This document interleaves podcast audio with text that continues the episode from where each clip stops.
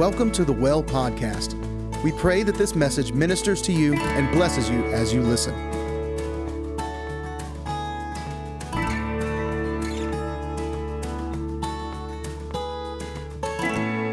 Wow, there's a lot, lot going on in our world, um, in our lives, and we can get caught up in a whirlwind of all of the things that that are going on around us. And one of the um, a couple of weeks ago, when I had an opportunity to share with you, God uh, led me to speak on meology versus kingdomology. So I just want to recap a minute, just a couple of little points that came out of that.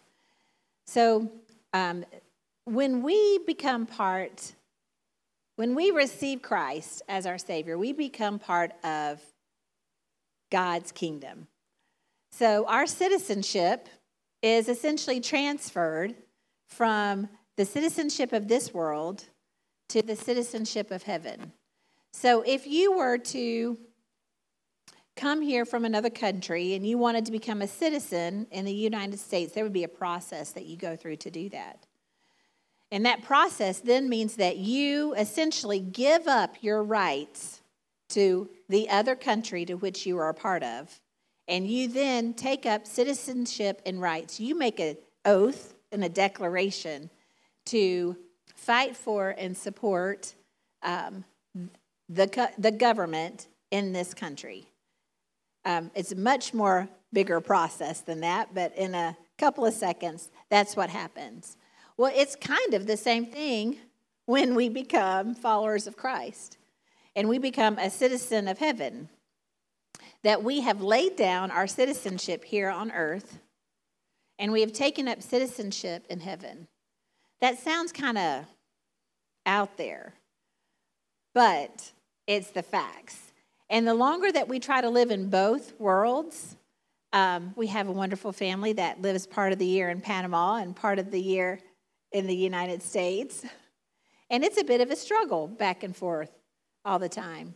But He calls us to certain seasons, and that's what we do when He calls us to those particular things. But to be to try to be a part of two worlds at the same time will cause conflict and it will create compromise. And one of those rulers are going to become greater than the other. Your allegiance is going to be greater for one than it is for the other. It's just what happens. You cannot serve two masters, is what scripture says. You cannot serve two masters.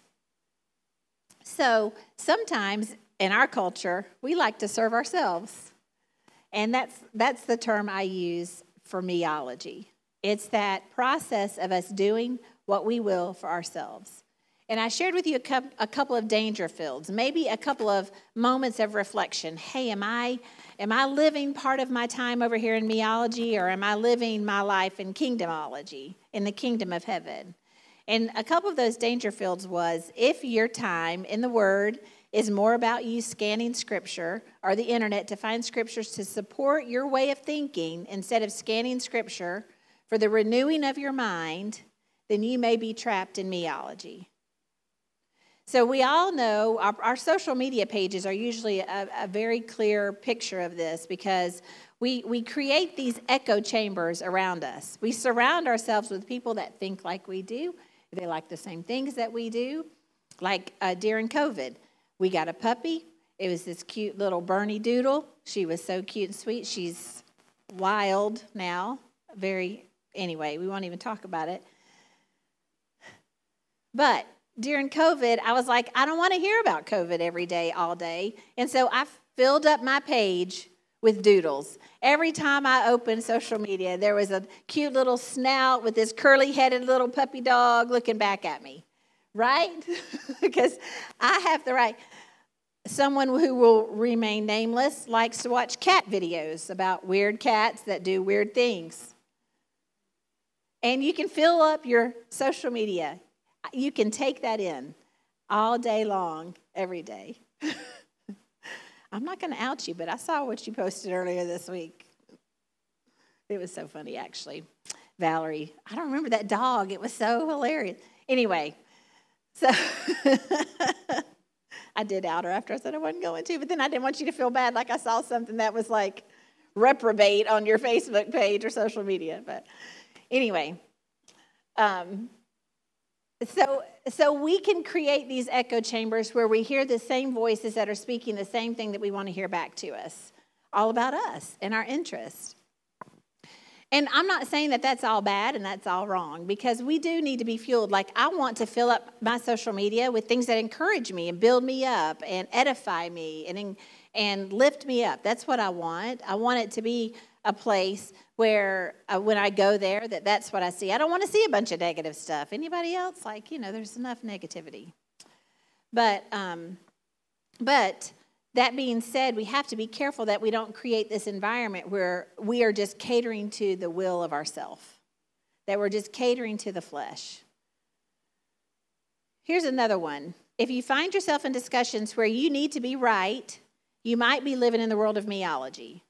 If that is your goal when you have a discussion with someone that you think that your way is the right way all the time, then you might be stuck in meology. You might need to allow God to examine your motive in that. What is your motive for that? Is that self serving? What is that? What are you hoping to seek from that conversation, in that interaction? If you spend more time when you are gathered in community picking apart the people around you and thinking about yourself as opposed to being focused on the one who created you, you may be trapped in meology. That's a hard one. But we can't pick each other apart. We're all part of the same body. We all have use and purpose.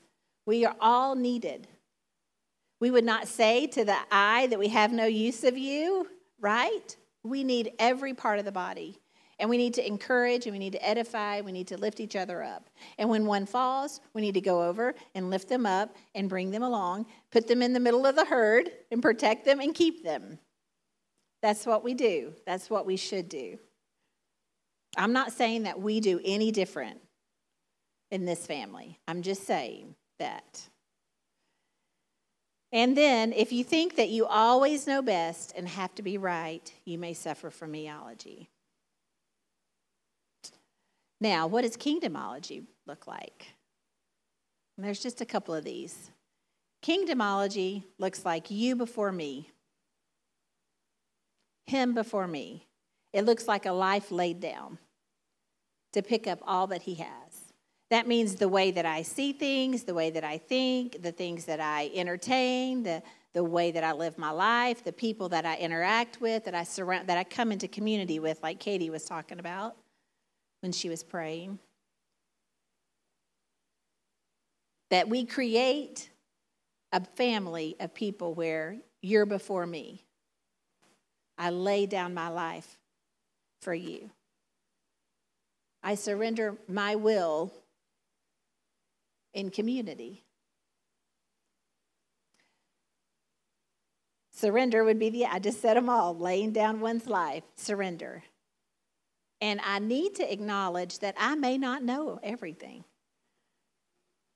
which is pretty true. I live in a house with a lot of smart people, so my brain is not the size of theirs.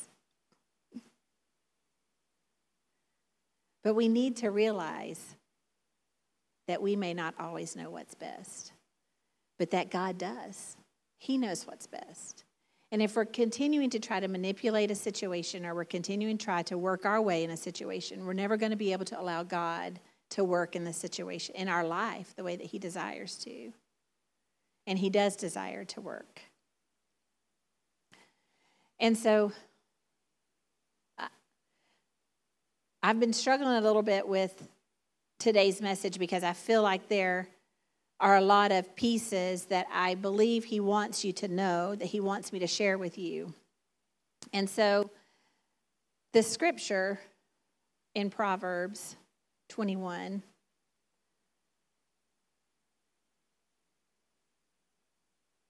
Did you pull it up? So in Proverbs 21, verse 1, it says, The king's heart is in the hand of the Lord like the rivers of water, he turns it wherever he wishes. Every way of a man is right in his own eyes, but the Lord weighs the hearts. All right, and then take us to Revelation, the scripture in Revelation. Okay, so Can you do you have verse 5 by chance? I know I didn't give it to you. Uh-huh. So I'm just going to start with the second sentence. To him who loved us and washed us from our sins in his own blood and has made us kings and priests to his God and Father. To him be glory and dominion forever and ever. Amen. Now, will you go back to Proverbs?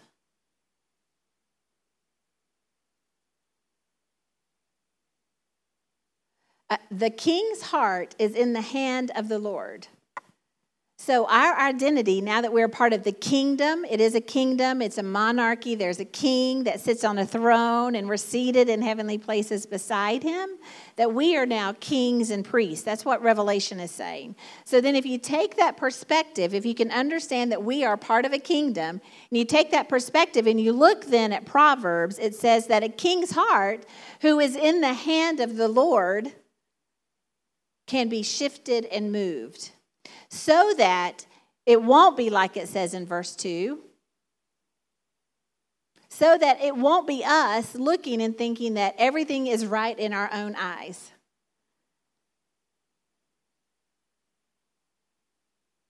And that God weighs the heart. So I was, I've heard this scripture in my spirit, and I went to um, really find out where where else this is talked about in Scripture, and it took me to the book of Judges. Well, that's a fun book. Oh. And it's actually, this term is used a number of times in the book of Judges. And I'm going to summarize because it's got a lot, 21 chapters, so we're not going to do all that this morning. but a number of times in that, um, in that book, it says, just finding my scripture so I can quote it to you. In Joshua, and Nathaniel, did you pull that one up? So there were these 12 judges. So Joshua dies. He's taken, so he's, ta- I'm going to just summarize this in Beckyology a little bit, just in my terminology. Um, so have fun with this narrative. We'll see how I do. Um, so Joshua has been able to bring the children of Israel into the to Canaan land. So they have made it to the promised land, the place to which that they had been promised. Joshua brings them in, and at some point Joshua dies. So once they come in, anytime God allowed i mean almost any and i'm not an old testament scholar so if, if i make a too general of a statement there and saying any time but i would say most of the time anytime god gave land or territory to the israelites he would most often say go in and destroy everything. Destroy everything from the previous kingdom. There should be nothing left. Get rid of it all which seems really heavy right but that's what he said like, get rid of everything because he wanted to establish his kingdom. He wanted to establish his rule. And so, but what happens in a world of meology is that we think we know what's right. And so then we create a kingdom of ourselves. And so Joshua brought this group of people in, but guess what they didn't do?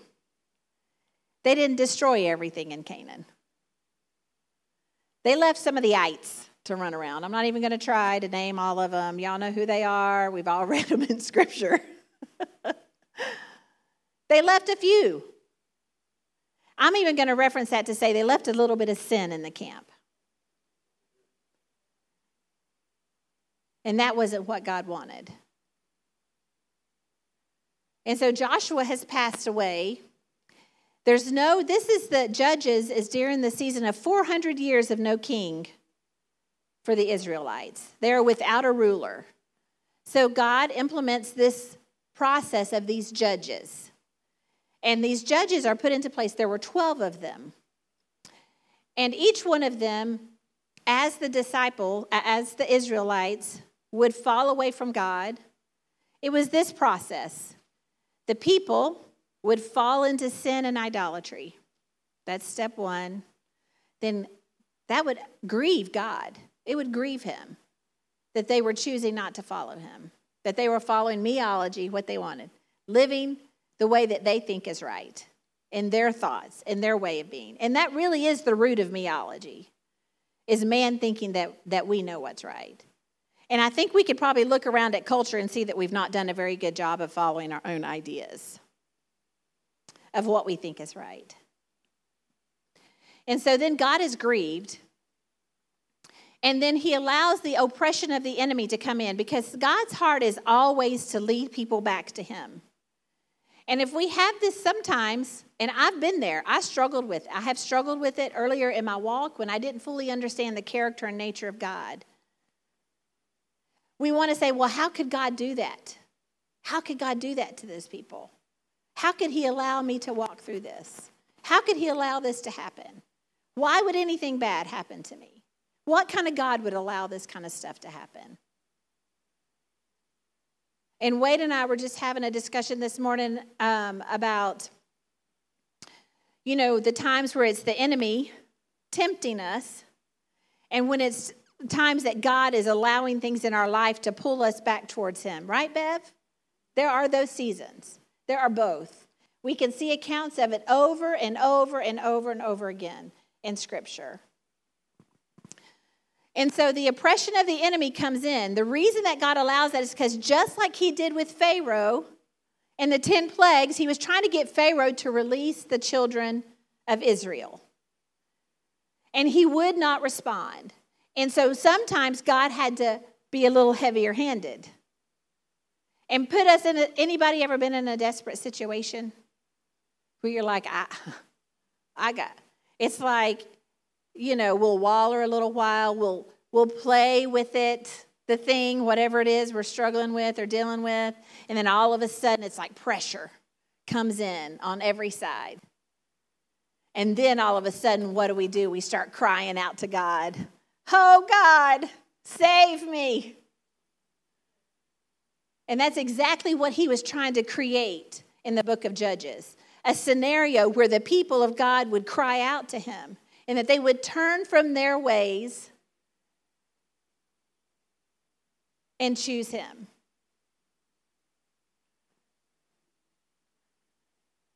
So He wanted the repentance. So they would walk through these really hard situations because He was always after their heart. Remember what it said in Proverbs?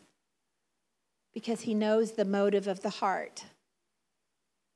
And sometimes we're really good at the actions like playing the part, doing the things, doing what we know to be right, but our heart is far from Him.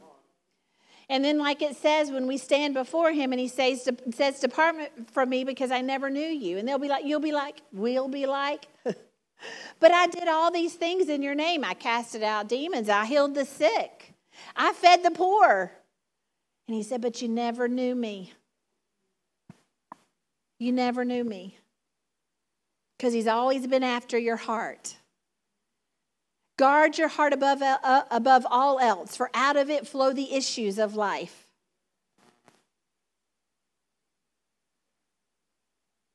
He's after the heart. Because a king or a queen in the kingdom that knows who they are, because we're kings and priests, then he can deal with our heart. He can shift us and move us. He can move us away from those danger areas and shift us away from that. So then repentance comes. Then he would bring in a judge. And that word judge, um, let me get it right. I have so much in my head right now, I'm just trying to follow the leading of the Spirit. That word judge is not like a judicial judge. It's not the, the, the thing that we're used to in our democracy in the way that we run the republic and the democracy that we live in. It is not that kind of thing. This judge was considered a deliverer or a savior. They came in to defeat the enemy and to help to refocus and reset the children of Israel once again until it happened again.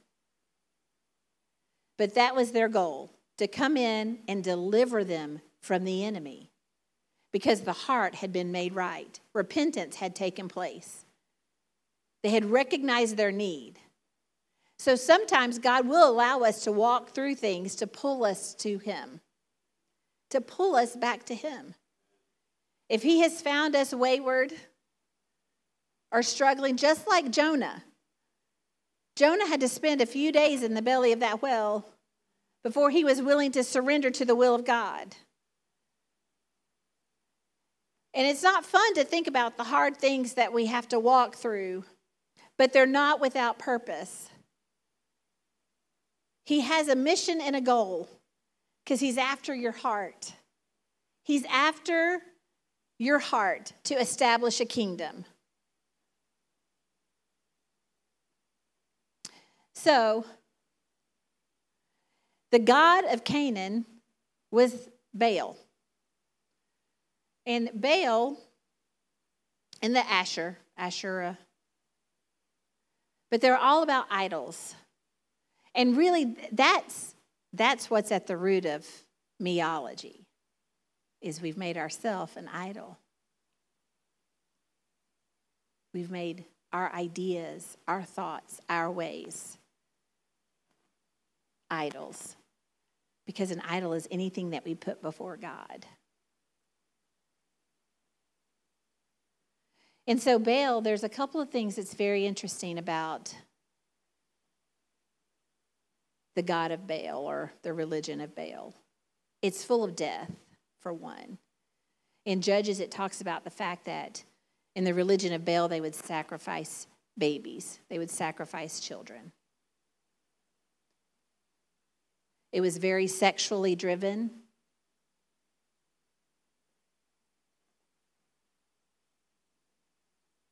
Anything goes.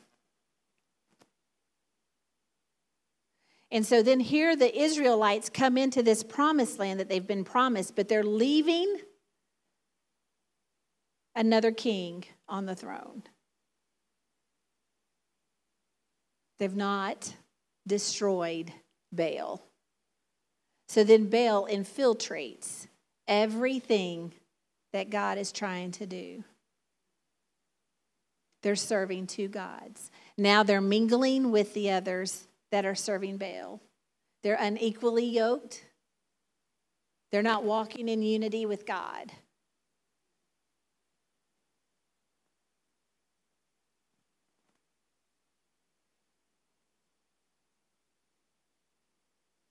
There's still a spirit of Baal on this earth. And in this attempt, he is calling us and drawing us to purify ourselves because he is looking for a bride without spot or blemish. And that is not something that I can do for you, and you cannot do it for me. But you have to be willing to lay down your life to pick up his. We have to be willing to sacrifice Baal, to surrender all of that, the idols. We have to be willing to lay it all down to pick up the kingdom of heaven. And yet we fight that tooth and nail because we think we know better. Why else would we not surrender those things in our life?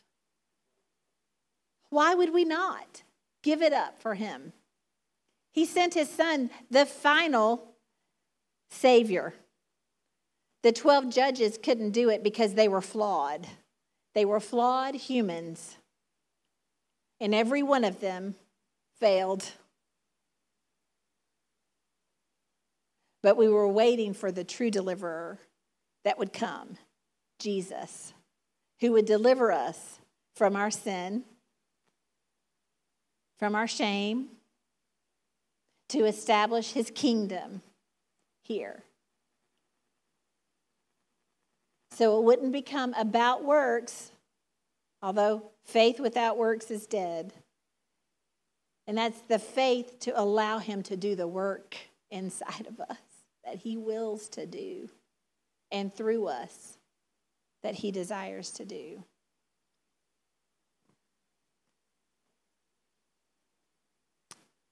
So I'm making a little bit of a transition here only because I need to share a dream with you that I had. And it's graphic. As a matter of fact, when I first had the dream, I thought, this is not from God. I was like, cleanse my mind, Holy Spirit, you know, like, I don't want to see this.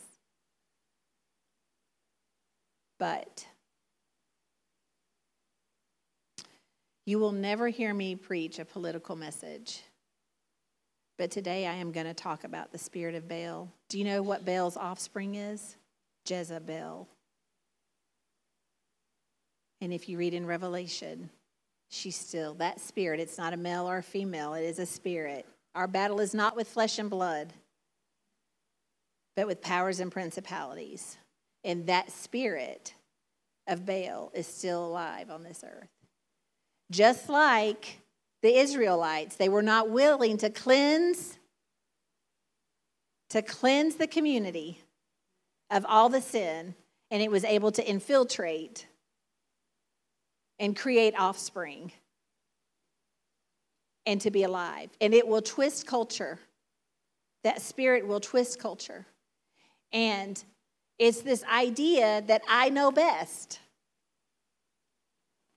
I don't want to tell you who to be. You know who you want to be, what you want to be, what you want to do with your body, who you want to sleep with, who you don't want to sleep with, who you want to be today or maybe tomorrow. And I'm not taking that lightly. I'm just telling you how twisted that the spirit of Baal can be.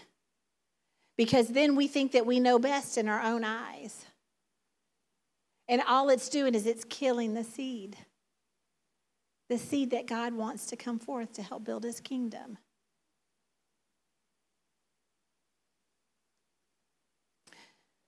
So a couple, it's been a couple months, and I, I've just held on. Honestly, I, I was like, Lord, is this a ministry? Is this? I've had conversations with a number of you all. I mean, conversations after conversations. I think I even said it when I got a chance to share this message a few weeks ago, and that there is such a, an attack on the generation. On the generation. That we are about to destroy a whole generation of people within our own world. We're about to create our own genocide. Because we won't choose Christ. We won't choose to allow Him to purify our temple. We won't allow ourselves to go through the process of purification and lay down the idols in our life. We won't lay down the fact that we think that we know better than God does because it just feels better. It just feels better for me to follow what feels good to me. And that's not what He has got such a better plan for your life. He has such a better plan for your life. I know that right now, when we get all caught up in the way we feel in the moment and trying to understand who we are and what we need, we just want to follow that. But it's, but it's a lie of the enemy to tell you that that is counterfeit to what God has for you. It is a counterfeit of what He has for you. He loves you. He sent a deliverer to set us free.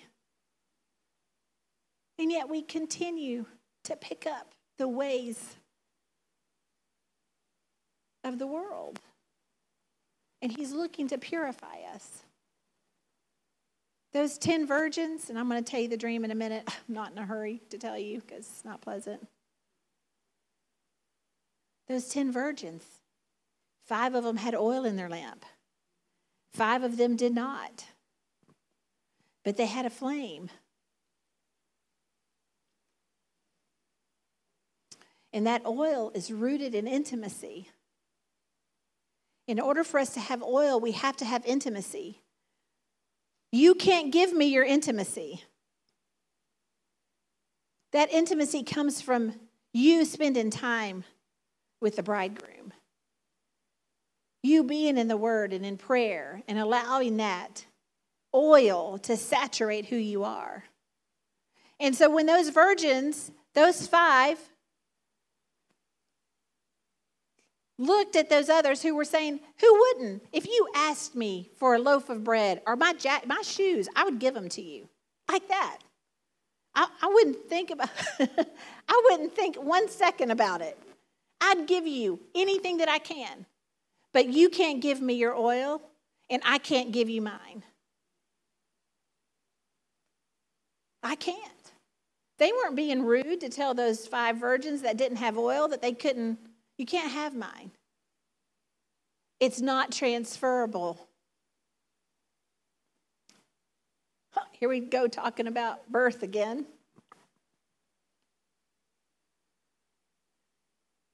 But that's intimacy, being known.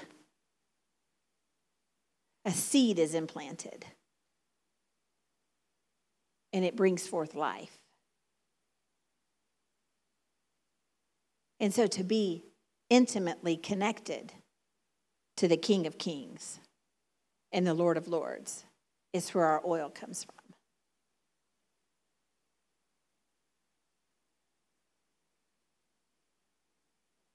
And so I believe that he is trying to bring to light the way that we have played with it. We play with compromise. Why can't it just be okay? Are we going to hurt less people if we just let it be all right? But are we? Are we? Are we just creating more issues? When I sit with my children who are now adults, they're in the adult world, and this is completely transparent. I don't know if we need to put this out on the internet or not, but I'm just going to be as transparent with you as I can, and I'm having conversations with them about their potential spouses or who they'll date or who they'll marry. And we go through the questions of not like like not whether you want to have children or whether you want to live here or whether you want to live there.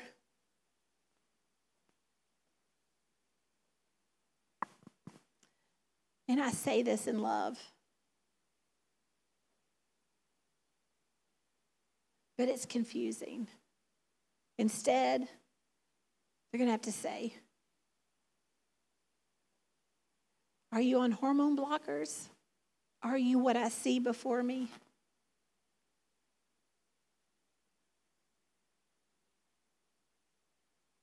Who are you? And it's interesting because if you look at the wealthy, most people will tell you that wealth is gone in three generations. Isn't that right, Wade? Three generations? Okay. He's the brains, you know. Three generations. There's the first one that creates the wealth. And the second generation recognizes the cost that it was to create the wealth. But the time the third generation or fourth generation gets there, they've lost the value of what it cost to create the wealth. And then it is no more. The value is gone. So it's the same if you look at the story of the Israelites. See, the whole generation had to pass before they could even enter the promised land because God already knew that they wouldn't value, their hearts weren't right. They wouldn't value the cost. And so I didn't look this all up, so I'm just going on my remembrance and my experience. But, you know, we have these generations now where they're passing, they're getting older, and we're about to lose that generation. But we have a generation of people that have walked through the Great Depression. And they knew what it was like to have nothing. Nothing. And then they began to have families and children. And they wanted better, they wanted more for them. And so they worked really hard and Wade used to know all the names of all these generations. The builders. That was the builder generation. They began to build things because it had all been lost. And then we step into the baby boomer generation that came after that. And they watched how hard their families and their parents worked to build from nothing. And so they valued what had been built. But then the next generation comes along, and then the next generation comes along. And by the time we get there, we have parents that are raising kids that are saying, just be and do whatever you want because life had gotten a little bit easier. Choose your own path, wherever, whatever direction you want to go. The value of what had been created has been lost. And that leads us then to a wayward generation where we're afraid to tell them, to point them true north. We, walk, we worked in youth ministry. Middle school's got to be the hardest season of life, right, Katie? So hard, wayward. Being raised by parents that's not willing to give them direction or point them in any direction at all. They don't know who they are, where they want to go. Nothing. So much struggle, especially for our young girls. Seem like they struggled so much with identity just waiting for a world to tell them who they are. And when they look at the reflection of who the world tells them they should be, they don't want to be that. They don't want to be looked at as a piece of meat, as an object. Why would I want to be that? And so I won't.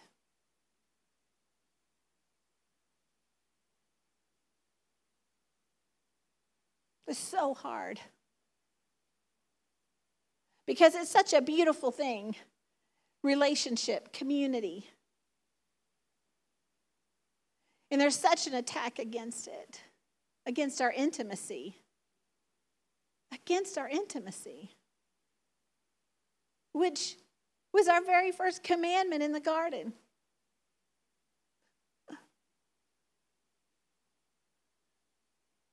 To reproduce in many, many ways.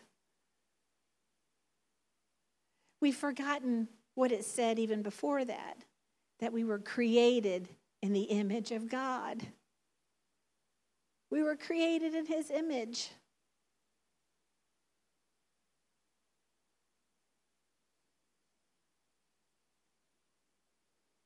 So I had this dream.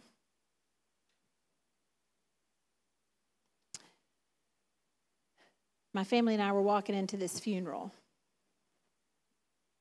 And I noticed this young woman walking in, and I, I could tell by looking, she had blonde hair, kind of curly. And I remember she caught my eye, she caught my attention.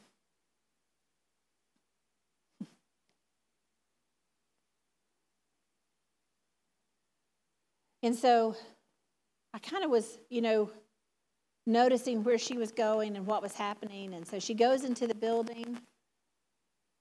And for some reason, I found myself off in this holding room. It was like down a stair off to the side. And I was sitting in these chairs up against the wall. And there was this service taking place inside of the building.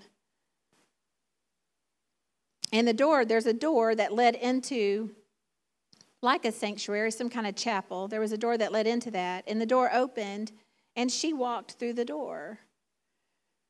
And there was a little step like this, and she stepped down the steps. And she began to, she needed to change her clothes. And she began to change her clothes. And I ter- started to turn away, you know, like I shouldn't be here kind of thing, like, hello, I'm here, you know.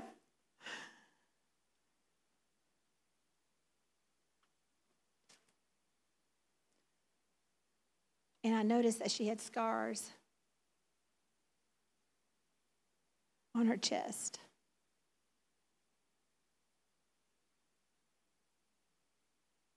Where her breast had been augmented, removed. And before I knew it, she was standing before me naked. And her body did not match. There were parts of her that were male and female.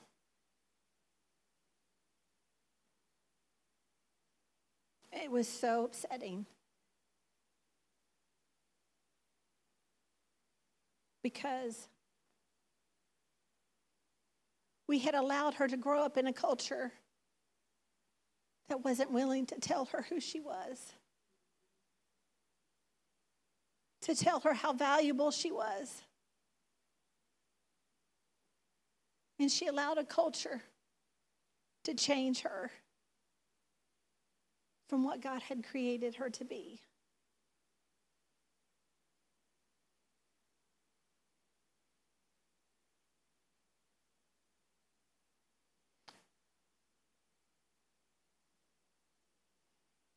One of her friends came in, it was the same thing. We are strategically killing a generation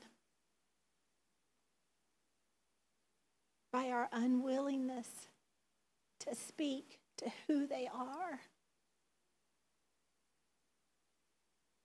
and to protect them. We have an obligation as followers of Christ, not to condemn, but to protect and to love and to set them right on the right path.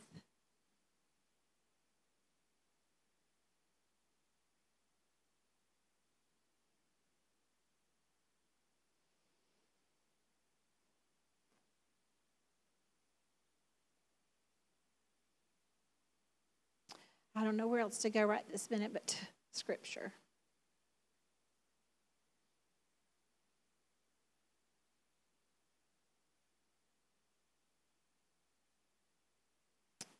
Nate, did I give you the scripture of Second Chronicles? I'm sure you guys can mostly quote it with me. But it says, If my people who are called by my name will humble themselves and pray and seek my face, I will heal their land.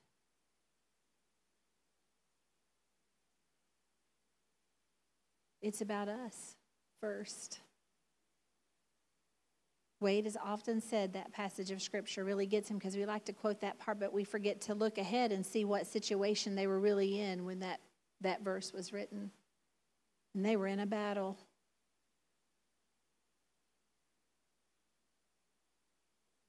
God is shaking everything that can be shaken until all that is left is spirit. And you may feel that really close to you. It may be shaking you on the inside, but it also may be shaking you on the outside. If you look in Hebrews chapter 12,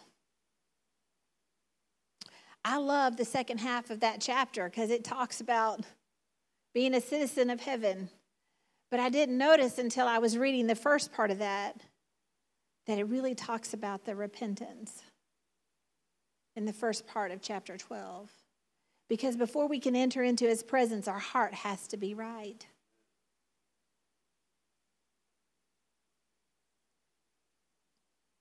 And we've got to lay down the things that we think are right and pick up the ideas in the, in the way of Christ because we're killing people by not. It's incredibly selfish of us to have been given an opportunity to speak life and to think that we're smarter than God.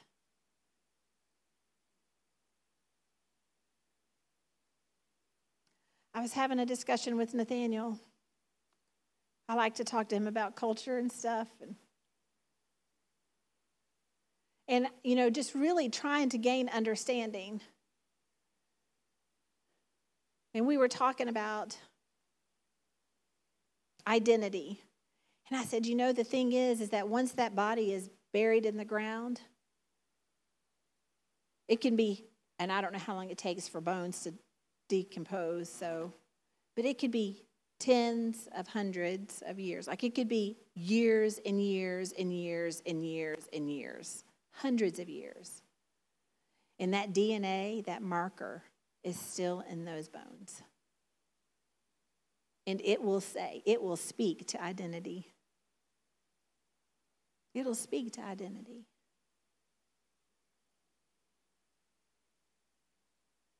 But we have to be willing to do the same. Not in the hand of condemnation, but in the hand of love. We need to help right the wrong. He's already sent the deliverer, Jesus. And we've got to point them to Jesus, no matter what condition. Because while some people may carry scars on the outside, there are many of us that carry scars on the inside.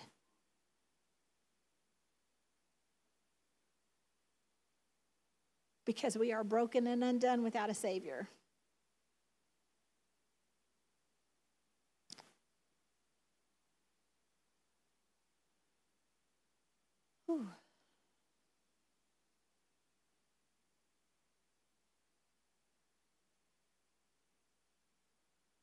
Israel had no king, and over and over, they chose to do what was right in their own eyes.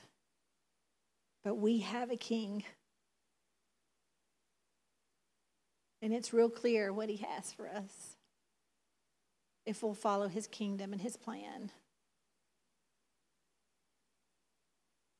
And we'll begin to declare life. I haven't got all the pieces figured out, but I will say that this is connected to keys and access. That some of you know the voice, that you're, some of you are called to intercession, and I'll tell you there's nothing that can surpass intercession, prayer, because prayer changes things. But through the keys of intimacy, the keys of David, also comes authority, and we've been given those keys. And we have access, governmental access of a kingdom, a monarchy, who has one king, not two, one king sitting on the throne. No help, one king. And whatever keys he has given you to access, then you need to use those. This is another message for another time, but you'll probably hear it again because he's working it through me. We want to ascend the mountain of the Lord. In Psalms 24, will you pull up that passage? Did I give you that one? All right, look at me. God claims the world as his. As what? As his. Whose? His, not a spirit of Baal. But God claims the world as his. Everything and everyone belongs to him. He's the one who pushed back the oceans and let the dry ground appear, planting firm foundations for the earth. Who then ascends into the presence of the Lord? And who has the privilege of entering into God's holy place? Those who are clean, whose works and ways are pure, whose hearts are true and sealed by the truth. Those who never deceive and whose words are sure. They will receive the Lord's blessing and righteousness given by the Savior God. They will stand before God, for they seek the pleasure of God's face. They seek the pleasure of his what? His face. The God of Jacob, Selah. Who shall ascend? That takes us back to the beginning in Proverbs 21. Let's read it one more time. Lucas, would you mind just giving me some music? I know it's heavy. I know it's heavy. The king's heart is in the hand of the Lord. Like the rivers of water, he turns it wherever he wishes. Every way of a man is right in his own eyes, but the Lord weighs the hearts. Even if you think it, we can be wayward in the way we see things. But if our heart is right, if He is the king of our heart, if He is our king, then He can adjust and make the changes that need to be made in order for us to see Him rightly and to understand who we are but that we are kings and priests, sons and daughters first. We are, we are. We don't want our children and our grandchildren and to be, we're already paying the price of a generation. We need to own some things, people, for not staying on the wall when we should have. And our children are paying the price. Let's turn our heart to God and humble ourselves, not think so highly of ourselves that we're not willing to look and take inventory of what we need to own. And then start walking in the way of righteousness. Will you stand with me?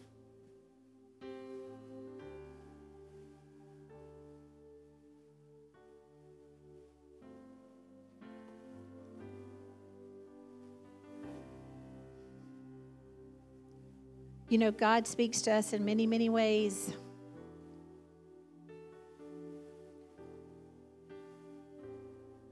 And I'm certain it's sometimes really easy for us to say, but the, and I'll just use this as an example and I'll use a couple of others, but why isn't the church doing this? Or why aren't they, why isn't that person doing that? Why isn't Wade and Becky doing this? Or why isn't Katie worshiping like that. And it's so easy for us to shift blame. When He's all put a call and a demand on us. And I'm responsible for my oil and my lamp. And you are responsible for yours. And I declare that Molly will not grow up in a world that doesn't tell her how valuable she is. That Elias and Audrey don't know who they are because we will tell them. We will tell them who they are, who God created them to be, that they have intrinsic value. Don't be afraid to speak life over this generation. Don't back down from that. Don't stop praying. Just as broken as we were, we're going to have a big generation of lost sons and daughters that are going to come back in and they're going to be broken and they're going to have scars and wounds. But we know a God that's going to put them back together just as He intended them to be. And He's going to love them back into His arms. So today, I feel like we're being commissioned to do what it is that we can do and be aware and to not allow a spirit of Baal to continue to plague our culture.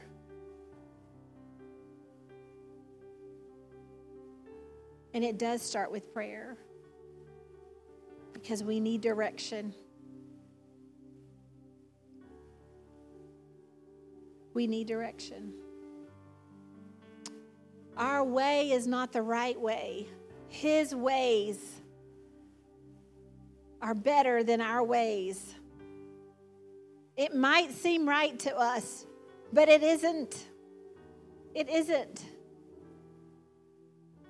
If He hasn't spoken it or it's not written in His Word, we can't throw out the things that we don't like to embrace the things that feel good to us.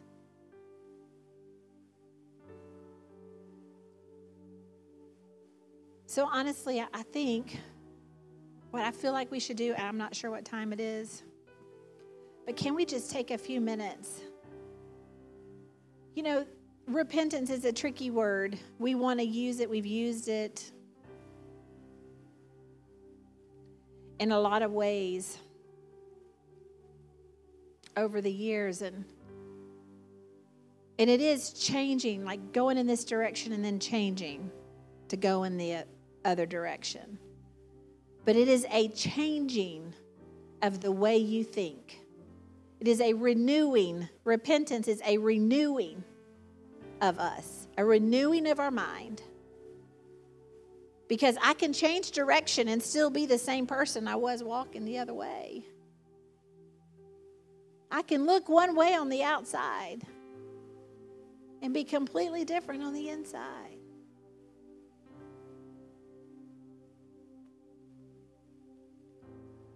So I just feel like in a moment, can we just look, being really frank, we have an election coming up in a few weeks. And there is a proposal on the ballot. I'm look, I am not fully versed in all this.